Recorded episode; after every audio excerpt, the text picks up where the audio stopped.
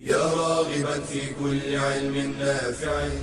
ينمو العلم ويتقدم بتقنياته ومجالاته ومعه نطور أدواتنا في تقديم العلم الشرعي. أكاديمية زاد. زاد أكاديمية ينبوعها. صاف صاف ليروي غلة الظمآن. وتعلم اللغة الفصيحة ورعاها بطريف أسلوب وحسن بيان. بشرى لنا زاد أكاديمية للعلم كالأزهار في البستان.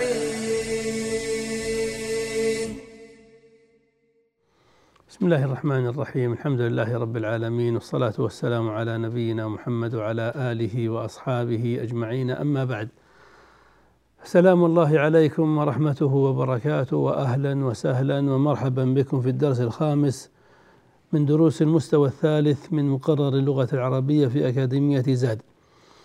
نشرحه مستعينين بالله متوكلين عليه في سنة أربعين وأربعمائة وألف وما زال الكلام على باب نائب الفاعل. إذ عرفنا به وتكلمنا على أنواعه وعرفنا ما ينوب عن الفاعل سواء أكان فعله مبنيا سواء أكان فعله متعديا أم لازما. وفي هذا الدرس نتكلم بإذن الله تعالى على كيفية بناء الفعل للمجهول. يعني كيف نصوغ الفعل للمجهول؟ كيف نحوله من صيغة المبني للمعلوم إلى صيغة المبني للمجهول. فنقول ابتداء فعل الأمر لا يبنى للمجهول. وكذلك الفعل الجامد لا يبنى للمجهول فهذان لا يبنيان للمجهول. لا الأمر ولا الفعل الجامد. أما الفعل الماضي والمضارع فهما اللذان يبنيان للمجهول وسنتكلم على ذلك إن شاء الله. لنبدأ بالكلام على الفعل الماضي وكيفية بنائه للمجهول. الفعل الماضي عند بنائه للمجهول له قاعدة عامة.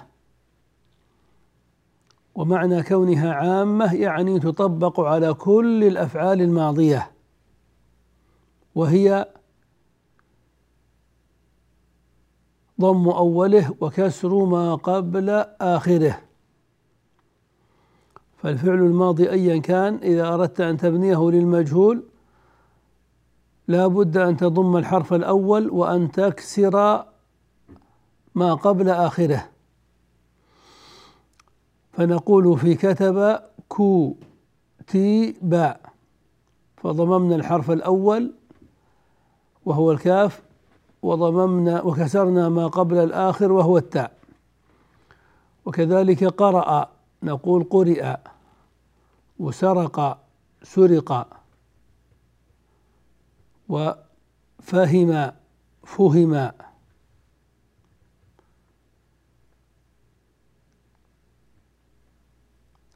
طيب وأكرم كيف نبنيه للمجهول؟ أيضا نضم الحرف الأول وهو الهمزة. ونكسر الحرف الثاني أما قبل الآخر. ما قبل الآخر أكرم. فلهذا ترون أننا نقول في القاعدة وكسر ما قبل الآخر ما نقول الثاني. لأن ما قبل الآخر قد يكون الثاني كما في فتح وسرق وقد يكون غير الثاني كما في أكرم. نقول أكرم. وكما في دحرج. نقول دح رجا وكما في انطلق واستخرج. نقول انطلق واستخرج. وهكذا. إذا فالقاعدة العامة في الفعل الماضي أن الحرف الأول يضم وما قبل الآخر يكسر. هذه القاعدة العامة. وهناك قواعد خاصة. لبعض الأفعال الماضية. ومعنى كونها قواعد خاصة يعني أن هذه الأفعال الخاصة يجب أن تطبق عليها القاعدة العامة التي قلناها من قبل وتطبق عليها أيضا القاعدة الخاصة التي سنذكرها. فمن هذه الأفعال التي لها قاعدة خاصة الفعل الماضي المبدوء بتاء زائدة. الفعل الماضي إذا كان مبدوءا بتاء زائدة. فإننا نضم الحرف الثاني أيضا.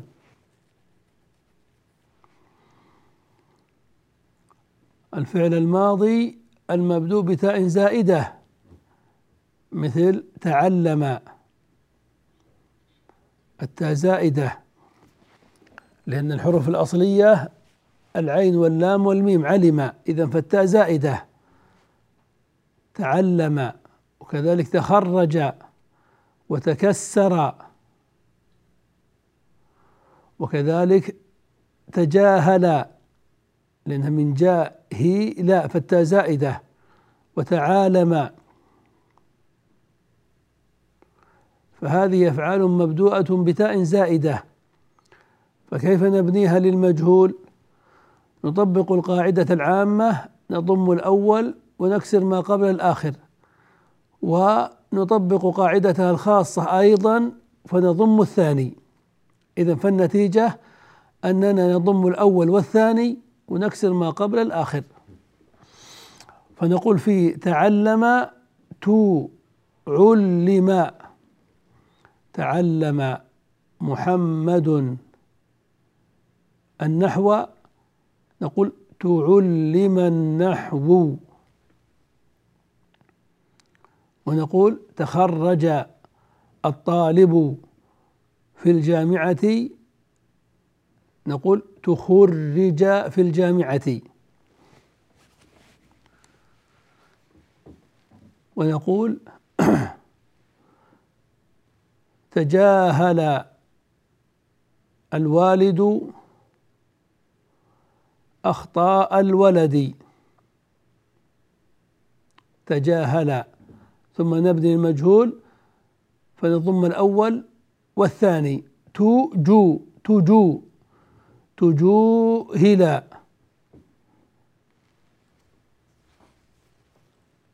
ولأن الأخطاء جمع تكسير فيجوز في الفعل التأنيث كما عرفنا تجوهلت أخطاء الولد أو التذكير تجوهل أخطاء الولد. وكذلك تعالم. تعالم زيد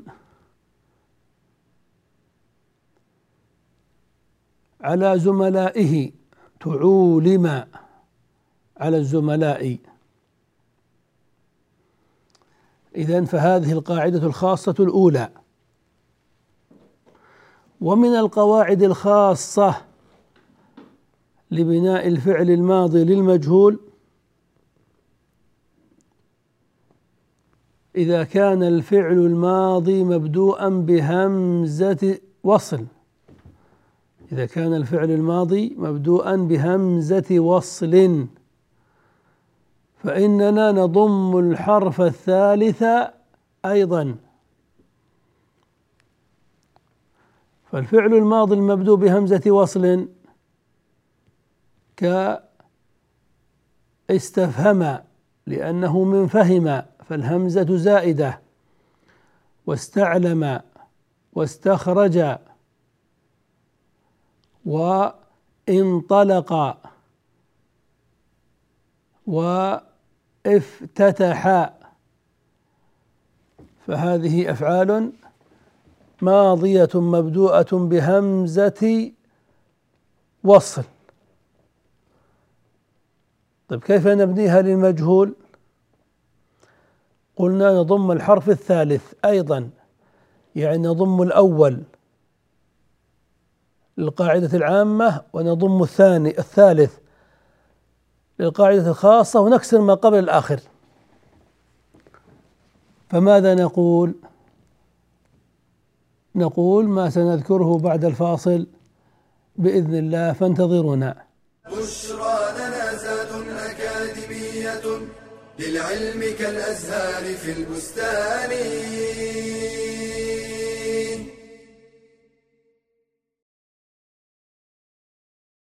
يا أيها الذين آمنوا توبوا إلى الله توبة نصوحا. عسى ربكم أن يكفر عنكم سيئاتكم ويدخلكم جنات تجري من تحتها الأنهار.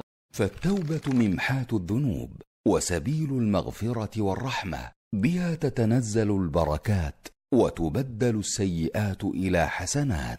قال ابن القيم رحمه الله تعالى التوبة من أفضل مقامات السالكين لأنها أول المنازل وأوسطها وآخرها فلا يفارقها العبد أبدا ولا يزال فيها إلى الممات.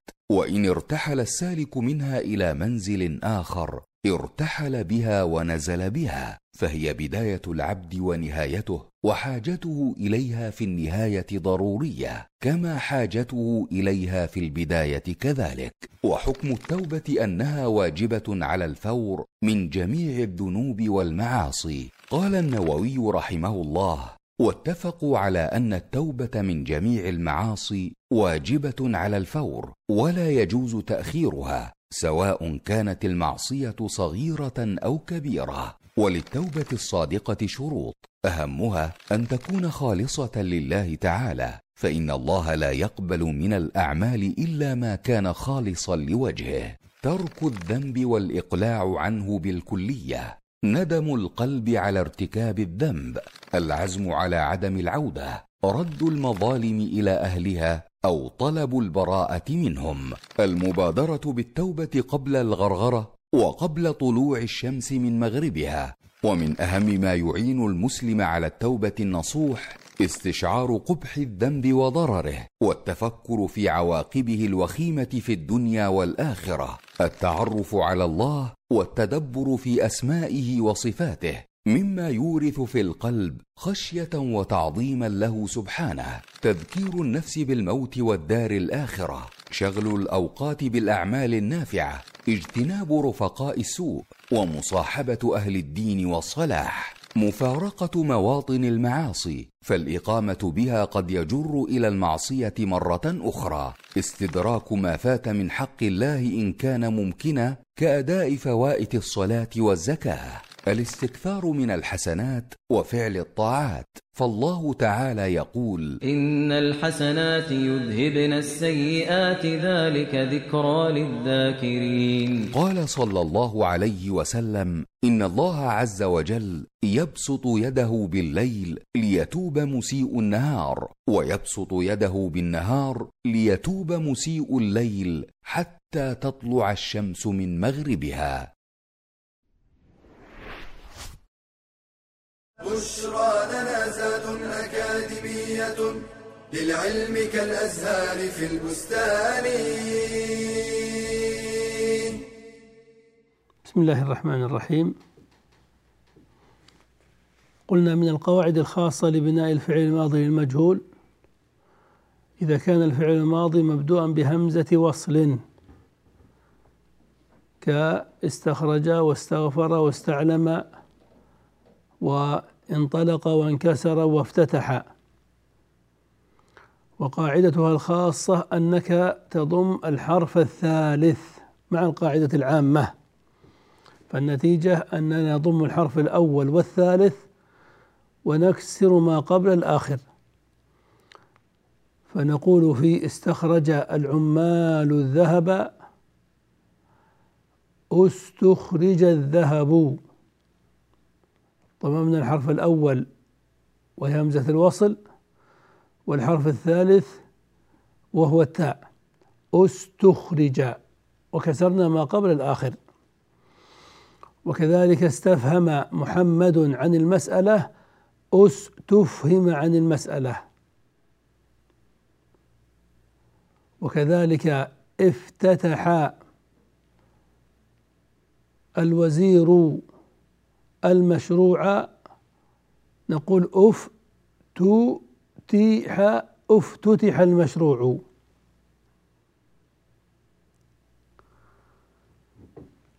طيب ترون أننا في كل هذه القواعد نحدد احرفا معينة وماذا تجعل عليها من حركات. ومعنى ذلك أن ما سوى هذه الأحرف تبقى كما هي. في الفعل المبني للمعلوم. يعني في أكرم نضم الأول ونكسر ما قبل الآخر. طيب والكاف الحرف الثاني يبقى ساكنا كما هو في أكرم. أكرم. طيب استخرج ستة أحرف. الأول نضمه والثالث نضمه وما قبل الآخر نكسره. طيب ما سوى هذه الأحرف؟ يبقى على ما هو عليه في الفعل المبني للمعلوم استخرج. فالسين تبقى ساكنة. أس. والخاء تبقى ساكنة. أستخرج فالذي لا نذكره يبقى على ما هو عليه في الأصل في الفعل المبني للمعلوم. ومن القواعد الخاصة أيضا في بناء الفعل الماضي للمجهول. إذا كان الفعل الماضي أجوف يعني معتل العين.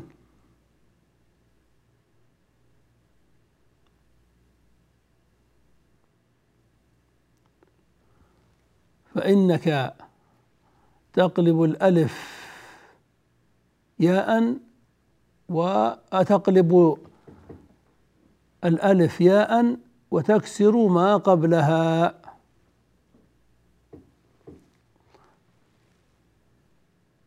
قلنا إذا كان الفعل أجوف ما معنى كون الفعل أجوف؟ هذا يدرس في الصرف. الفعل الأجوف ما اعتلت عينه يعني ما كان حرفه الأصلي الثاني حرف علة. مثل قام وقال وصام وباع وهاب وكذلك اختار وانقاد. هذه أفعال جوفاء لأن عينها حرف علة. طيب كيف نبنيها للمجهول؟ ما قاعدته الخاصة؟ نقلب الألف ياء ونكسر ما قبلها. ففي قال نبنيها للمجهول فنقول قيل. قيل قلبنا الألف ياء وكسرنا ما قبلها. وجاء جيء. وصام صيما وخاط خيطا وهكذا. نقول صام المسلمون رمضان. وفي البناء المجهول صيم رمضان. صيم فعل ماضي مبني للمجهول ورمضان نائب فاعل مرفوع علامة رفعه الضمة.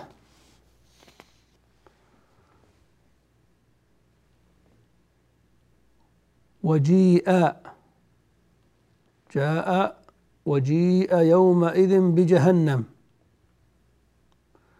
غاض الماء.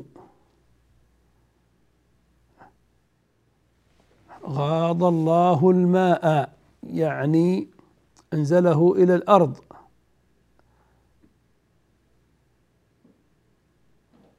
وفي البناء المجهول نقول غيض الماء. غيض غاض صارت بعد بنائه المجهول غيضا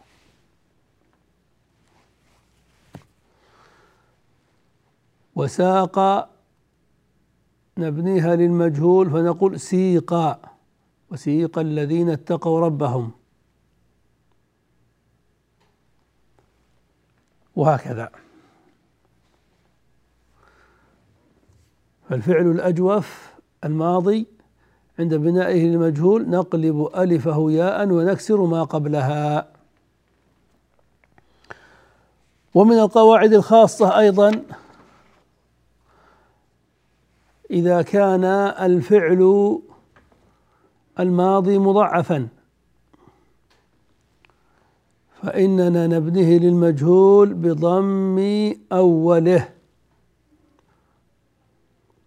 إذا كان الفعل الثلاثي مضعفا ما معنى كونه مضعفا هذا أيضا يدرس في الصرف. الفعل الثلاثي المضعف ما كانت لامه وعينه من جنس واحد. يعني عينه ولامه من جنس حرف واحد. مثل عدى العين واللام كلاهما دال. أو فر أو صد أو هز العين واللام من جنس حرف واحد. عند بنائه للمجهول ما قاعدته الخاصة؟ قالوا يضم الحرف الأول عند بنائه للمجهول. فنقول في عد الرجل المال عد المال عد فعل مبني للمجهول المال نائب فاعل. وهد محمد البيت هد البيت. ورد الرجل البضاعة ردت البضاعة. وفي القرآن ردت إلينا.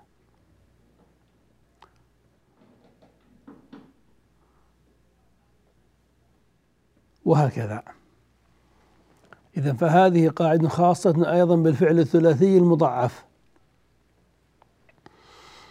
أيضا مما يشار إليه في بناء الفعل الماضي للمجهول. الفعل الماضي المعتل الآخر. لو كان الفعل الماضي معتل الآخر يعني آخره ألف. مثل دعا وقضى وسعى وهدى ومضى ورمى. فكيف نبني مثل ذلك للمجهول؟ نبنيه للمجهول على القاعدة العامة. نضم الأول ونكسر ما قبل الآخر فنقول في دعا دو والثاني عي. طيب والحرف الثالث ألف في دعا والألف كما نعرف لا تقبل شيئا من الحركات. لا يمكن أن تتحرك بفتح أو ضم أو كسر. فلهذا يجب أن تعاد الألف. ياء وتفتح. فنقول في دعا دوعي وفي رمى رمياء وفي قضى قضياء وهكذا. فهذا بناء الفعل الماضي للمجهول خلاصته أن له قاعدة عامة وهي ضم أوله وكسر ما قبل آخره وله بعد ذلك قواعد خاصة لبعض الأفعال ذكرناها ونذكر بعد الفاصل إن شاء الله تعالى كيفية بناء الفعل المضارع للمجهول فانتظرونا. بشرى لنا زاد أكاديمية للعلم كالأزهار في البستان.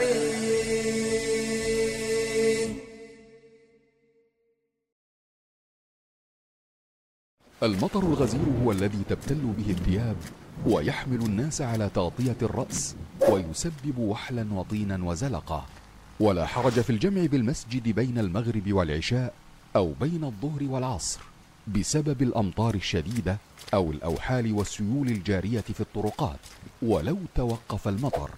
لما في ذلك من المشقة والحرج. وأما الفجر فلا جمع بينه وبين صلاة أخرى.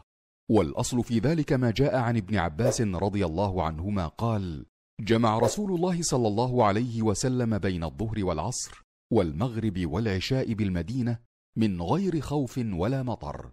فقيل لابن عباس ما أراد إلى ذلك؟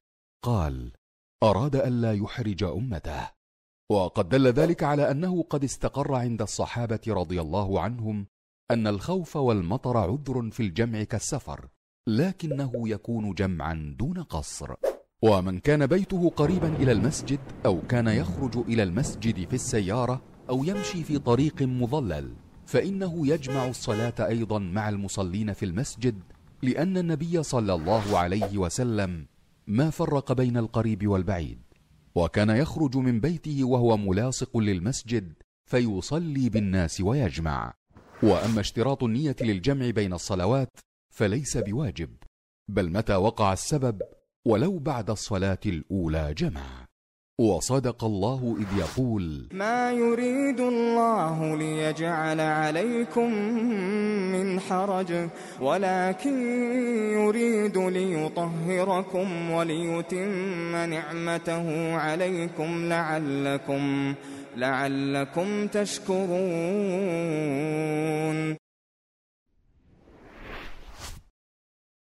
بشرى لنا زاد أكاديمية للعلم كالأزهار في البستان. بسم الله الرحمن الرحيم. انتهينا من الكلام على كيفية بناء الفعل الماضي للمجهول فنتكلم الآن على كيفية بناء الفعل المضارع للمجهول. فكيف يبنى الفعل المضارع للمجهول؟ أيضا نقول الفعل المضارع لبنائه للمجهول قاعدة عامة وهي ضم أوله وفتح ما قبل آخره. حرفه الأول يضم والحرف قبل الأخير يفتح. فنقول في يكتب يكتب. وفي يفتح يفتح.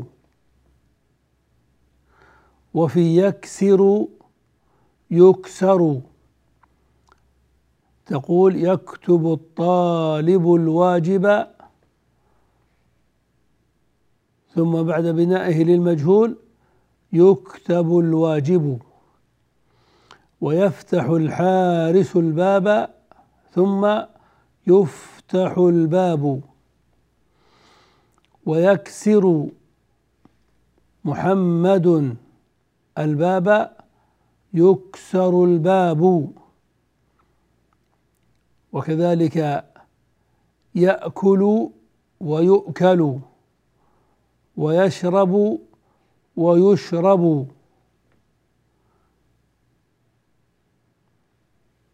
وهكذا.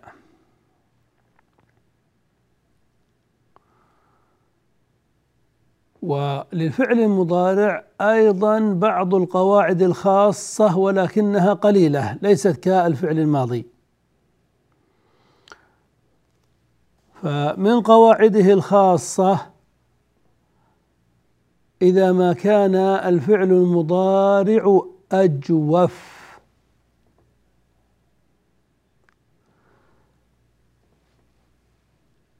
فإن عينه عند بنائه للمجهول ستقلب ألفاء إذا كان المضارع أجوف. وعرفنا المراد بالفعل الأجوف ما كانت عينه حرف علة ما كان حرفه الأصلي الثاني حرف علة. وكيف نبنيه للمجهول؟ نقلب حرف العلة إلى ألف. إن كان واوا نقلبه إلى ألف وإن كان ياء نقلبه إلى ألف وهكذا.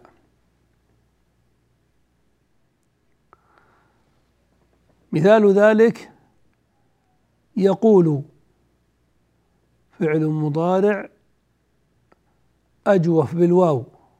يقول نبنيه للمجهول. فنضم الأول ثم نقلب الواو نقلب الواو ألفا. فنقول يقال ويبيع يباع. ويصوم يصام. وينام ينام. تقول يصوم المسلمون رمضان ويصام رمضان. ويقول المسلم الحق ويقال الحق.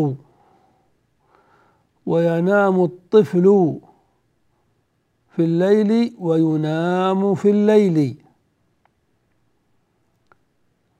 وهكذا.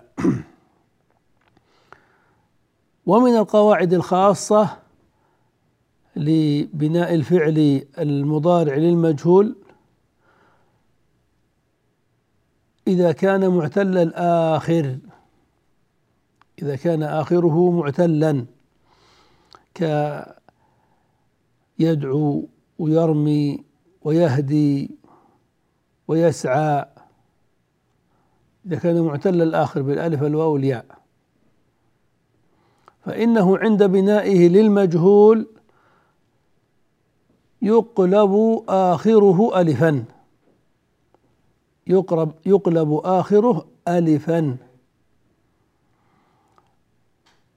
فلهذا نقول في يدعو إذا أردنا أن نبنيه للمجهول سنضم الأول ونفتح ما قبل الآخر على القاعدة العامة ثم نقلب الواو في يدعو إلى ألف فنقول يدعى ويهدي يهدى